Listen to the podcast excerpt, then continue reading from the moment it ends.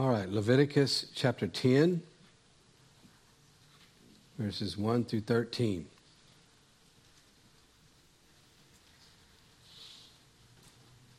Leviticus 10, 1 through 13.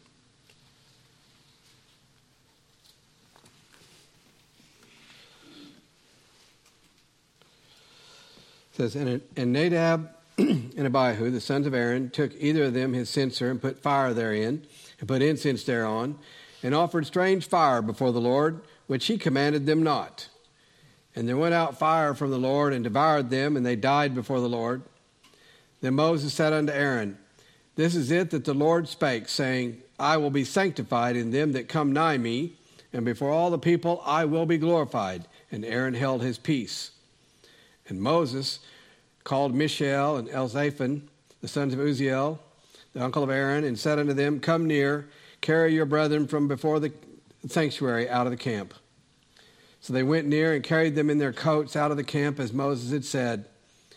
And Moses said unto Aaron, unto Eleazar, and unto Ithmar, his sons, Uncover not your heads, neither rend your clothes, lest you die, and lest wrath come upon all the people.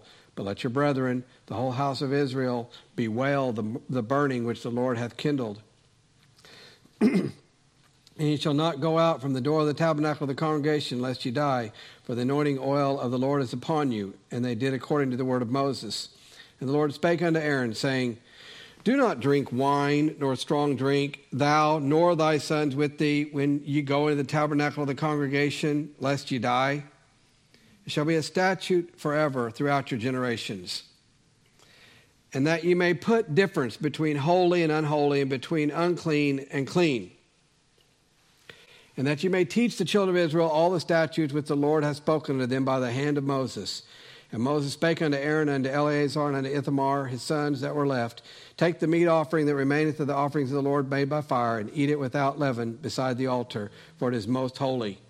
You shall eat it in the holy place, because it is thy due and thy son's due of the sacrifices of the Lord made by fire. So I am commanded.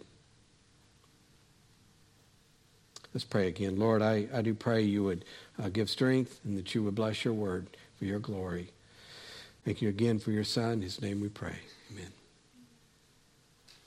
So it seems to me that he's telling them, look, sons, don't drink wine or strong drink, nor thy sons, when you go into the tabernacle of the congregation.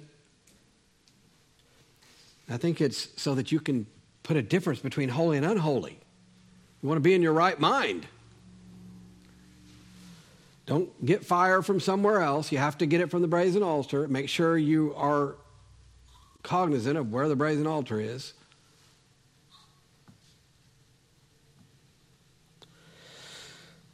That isn't really my point, though, in this message. God did illustrate holiness and unholiness in a very graphic way. God has commanded things to be done in a certain way, and when Nadab and Abihu took fire that was not from the brazen altar, as was commanded, they were killed. Aaron and his sons would have special rules for them as well. They had certain rules, like they could not drink the wine nor the strong drink. You know, salvation, worship, and eternity is finally understood when we realize that what matters is God's choices, not ours. He chooses how to be worshiped. He chooses who serves him. He chooses who will spend eternity with him. Nadab and Abihu chose their own fire and ignored God's choice. Maybe they thought, well, fire is fire. Or maybe he's speaking to a specific event there. Maybe they were a little tipsy. I don't know.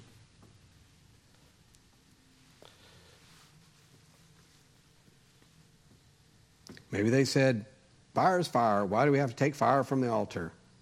God said to get it from the brazen altar, but we have the fire right here that's handy. Let's just use it. Fire is fire. Aaron lost his two oldest sons to this ignorance and rebellion against God's choices, and now the Lord is telling Aaron to make sure they do things his way. Be respectful. You know, even in the New Testament, we find some similar things about offerings. Ananias and Sapphira brought an offering that wasn't accepted. The Corinthians were being disrespectful in their worship service. Actually, in the Lord's Supper. Whether it was Ananias and Sapphira or the Corinthians, the mistake they made was to worship according to their own choosing. God does not accept lying, and Ananias and Sapphira found out the hard way, just like Nadab and Abihu found out some things the hard way. So God has ways we are to conduct ourselves in worship. Nadab and Abihu wanted to amend God's rules concerning worship. Ananias and Sapphira wanted to pretend to be worshiping through giving more than they actually were. And the Corinthians had a disrespectful attitude in worship. So there are rules for these special times. Be special things. Not just the way of worship is God's choice, but also the vessels, the ones he's chosen to partake. I believe that partaking of the Lord's Supper is a time of worship. It's for believers only. Those vessels that he's chosen. The sons of Aaron were chosen to be priests, and in the New Covenant we read in 1 Peter 2:5 that we are a chosen generation, a royal priesthood, a holy nation, a peculiar people, that we should show forth the praises of him who hath called us out of darkness into his marvelous light. It's about God's chosen people doing God things God's chosen way. So go back to Leviticus 10:10, and that you may put difference between holy and unholy and between unclean and clean. That you may put a difference between those things. The sons of Aaron chose not to use the brazen altar, not to use God's chosen vessel for the fire. There's a reason that unbelievers or believers defiled with unconfessed sin cannot partake of the Lord's Supper. God is very picky about this special time. It's a time of reverence. We're remembering our Lord's death. We're to be very respectful of that. Having unconfessed sin, not knowing the Lord, I would tell you don't partake.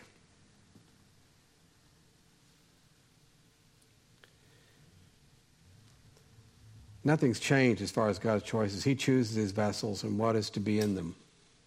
Paul points us to the New Testament fulfillment of the holy worship in the Old Testament. In 2 Timothy 2, 19 through 22 says, "Nevertheless, the foundation of God standeth sure, having this seal, the Lord knoweth them that are his, and let everyone that nameth the name of Christ depart from iniquity. But in a great house there are not only vessels of gold and of silver, but also of wood and of earth, and some to honor and some to dishonor." So some to honor, some to dishonor. Some vessels to honor, some to dishonor.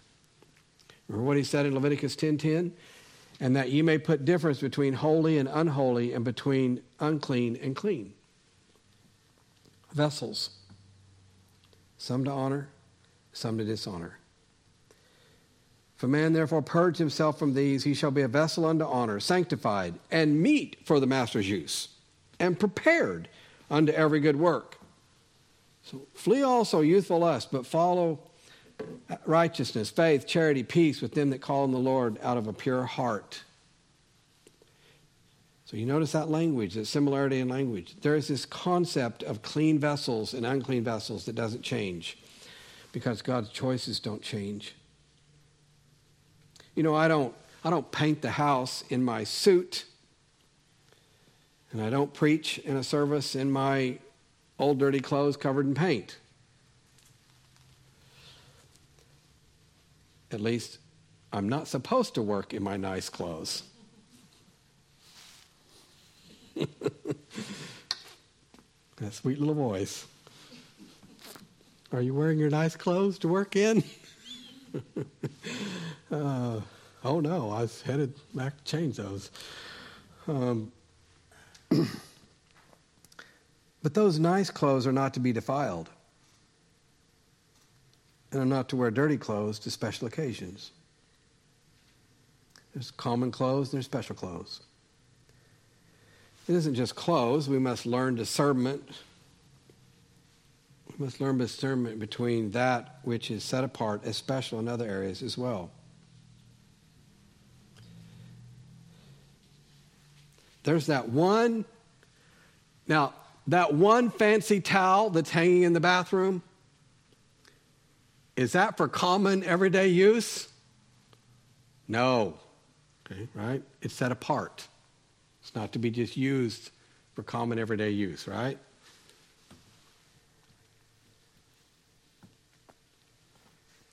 Did you know that there are special scissors used only for cloth, and they are not common scissors to be cutting paper and stuff? Amen. Did you know that? There are certain scissors that are set apart, okay, for a certain job. Don't cut electrical wires, nothing like that. I think that for Christmas and Thanksgiving, we use the special plates, but the rest of the year we use the common plates, right? I think that women have a much more developed sense of the difference between common things and the special things that have rules as far as domestic usage. I think they're more developed in that understanding of what's common and what's not. But even though men don't have as keen of a development, understanding the difference between common and special, it's still there.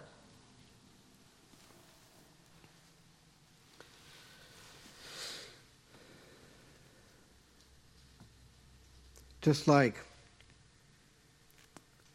we can use something special that has rules, like a towel in a wrong way, we also don't hang the old common towel up for display. We don't use defined china all year as common plates. And we also don't set out the paper plates for important occasions. Nadab and Abihu used regular fire instead of the special fire from the brazen altar. I will say that they experienced a wrath that's a little greater than using the special towel in the bathroom.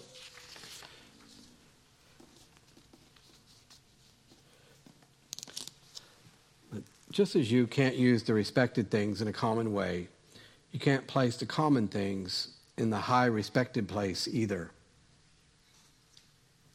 We don't have a china cabinet with Dixie cups in it, okay? Right? I guess maybe we could, but it would be odd. We don't display those. We don't use gym towels for decoration. There's a difference between the common things and the special things. And that's the idea in verse 10. And that you may put difference between holy and unholy. Holy in its most basic meaning means set apart. Like you would set apart the special china or the special towel. So holy means set apart for special usage, and unholy means common. It's common. The Apostle Paul, being familiar with this idea of special utensils that were used in the temple and common utensils that were not to be used in the temple, used the picture to teach a lesson. Temple vessels should not be used for everyday common uses. So we go back to 2 Timothy. Keep in mind that they didn't have indoor plumbing. They had vessels for that. You wouldn't use those vessels for cooking, and you wouldn't use them in the temple. But you also wouldn't use a special temple vessel for a porta potty either.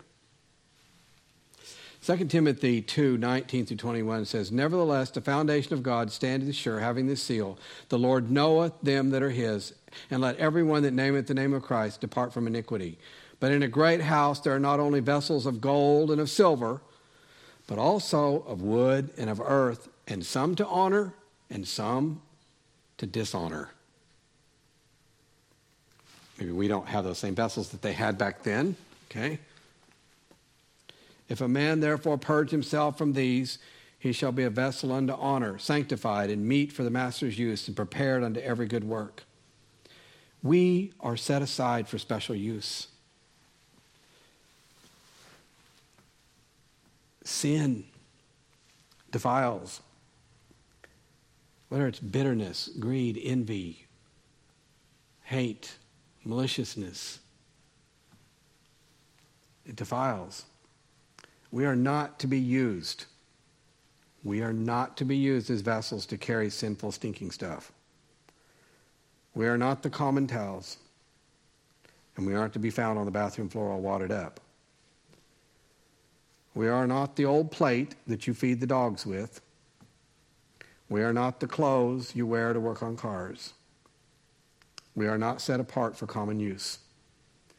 We are set apart to worship God His way, cleaned and set apart. So what does sand have to do with this? My title was Common Sand. You know, if you live in Oklahoma, you might hear the phrase cheaper than dirt, right? So dirt is common, right? Dirt's common. A lot of dirt. It's just minerals. But it isn't diamonds or gold. It's just common dirt. It's minerals, but it's not special minerals. But if you're in the lands of the Bible, you have sand, lots of sand, sand everywhere. It's the most common thing there. Well, I guess you'd have air, but sand is common. The word translated as unholy, when it says, and you may put difference between holy and unholy. The word translated as unholy can also be translated as sand. The word for unholy, which means common, not set apart, is the same word for sand, the most common substance. So they kind of use it as a picturesque word for common. Everybody would know if you say sand, they're talking about common, just common.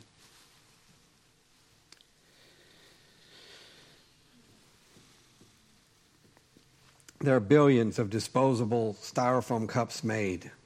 They are common as sand, but fine china is rare. You know, if we're saved, we are set apart for God's use and not for unholy or common use. We are His precious jewels, not dirt. We're not common sand. We are set apart as special to God. Precious, as God says through Peter, set apart to make spiritual sacrifices acceptable. Not unacceptable, as Nadab and Abihu, or Ananias and Sapphira found out, but acceptable sacrifices. Wherefore, laying 1 Peter chapter 2, verses 1 through 6, says, wherefore, laying aside all malice and all guile and hypocrisies and envies and all evil speakings, as newborn babes desire the sincere milk of the word, that you may grow thereby. If so be ye have tasted that the Lord is gracious, to whom coming as unto a living stone, disallowed even indeed of men, but chosen of God and precious, you also, as lively stones, are built up a spiritual house, a holy priesthood, to offer up spiritual sacrifices acceptable to God by Jesus Christ. Wherefore also it is contained in the Scripture, behold, I lay in Zion a chief cornerstone, elect, precious, and he that believeth on him shall not be confounded. He says, you also, as living stones or lively stones, are built up a spiritual house, a holy priesthood, to offer up spiritual sacrifices acceptable to God by Jesus Christ. And that's why immediately before that he says, wherefore lay aside all malice and all guile and hypocrisies and envies and evil and all evil speakings. You know, there was an uproar lately about a musician from England who has a song called Unholy. I guess he dresses to look like Satan and sings his song called Unholy. Since he is openly gay, I thought the song would be something about that type of unholiness, but it wasn't. From what I could tell by the lyrics, it was about an affair his father had had, or some father had had. I discovered that the lyrics are graphic and not suitable for anyone to read, after I had already started reading. It was all in the news. What the dad did is indeed unholy, the one he sings about in song. And glorifying the sin in song is unholy. He, in effect, says the dad in the song is common, a common vessel used to carry unclean stuff. God has a special purpose for us. Why would we long to be a waste bucket when we are called to be a precious vessel to carry honorable things? Praise to Him, love for God, love for one another, patience, kindness, meekness, gentleness. Why would we want to carry in this vessel malice, guile, hypocrisies, envies, and evil speakings? Why would we want to be common as sand when we are called to be jewels? We're called to a special place and to be clean. You know, if we've read through 1 and 2 Samuel, we have seen much lying, much betrayal.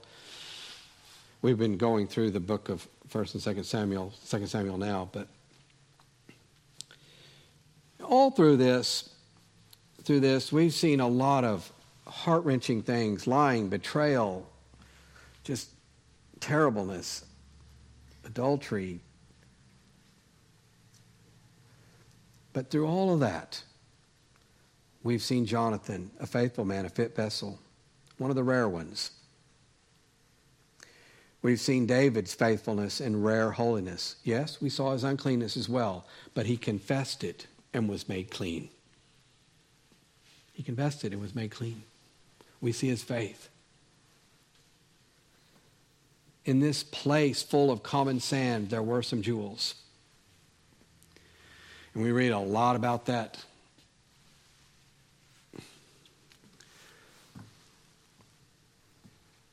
It's funny. It's interesting to me that many times you will hear, especially in the younger generation, they're very concerned with not standing out. They're very concerned with being like everyone else. I want to be like everyone else. Basically, that's the idea. I want to be common sand.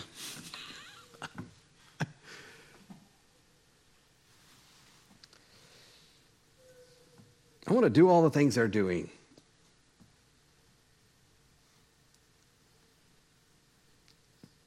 I don't know. Maybe it's the drama. I don't know.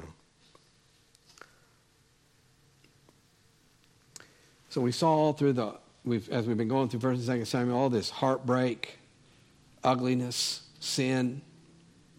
But there were some jewels that shined in there. There were some jewels that shined. That testimony.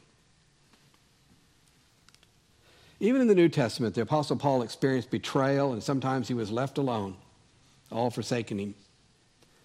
But there were also the jewels like Timothy and Titus and Luke.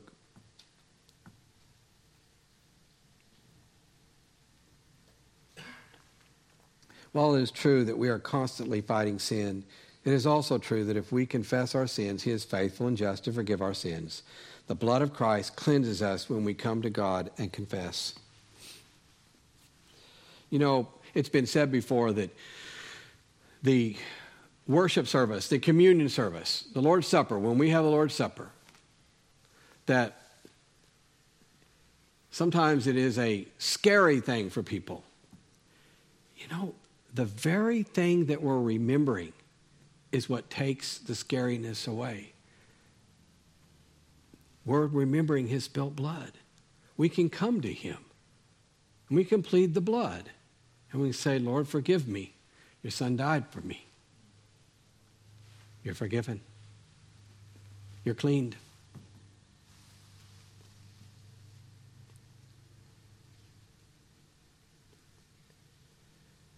The blood of Christ cleanses us when we come to God and confess. We can come boldly to the throne, but only through the blood of Christ. One of the ways that God has told us to worship Him is through the Lord's Supper. It is a special time when we assemble. We are told to assemble, and God means it.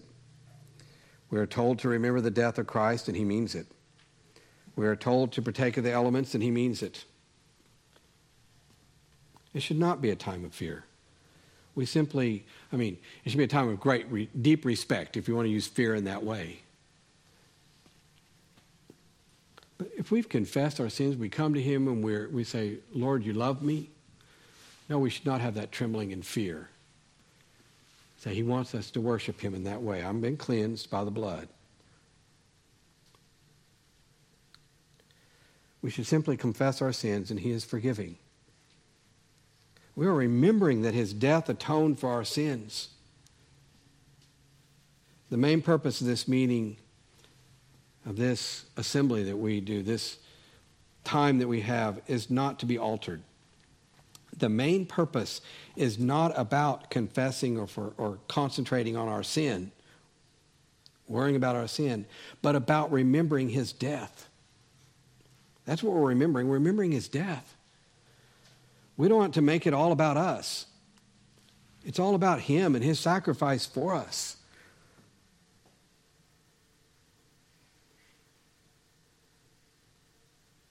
If you don't know Christ, then I would give you two warnings. I warn you about not turning to Christ and about not bowing before him. And I would warn you about not partaking of the Lord's Supper if you don't know him. Only the blood of Christ can cleanse you and make you a vessel to be used by God. We see this in Hebrews chapter 9. Let's start in verse 19. Hebrews chapter 9, verse 19.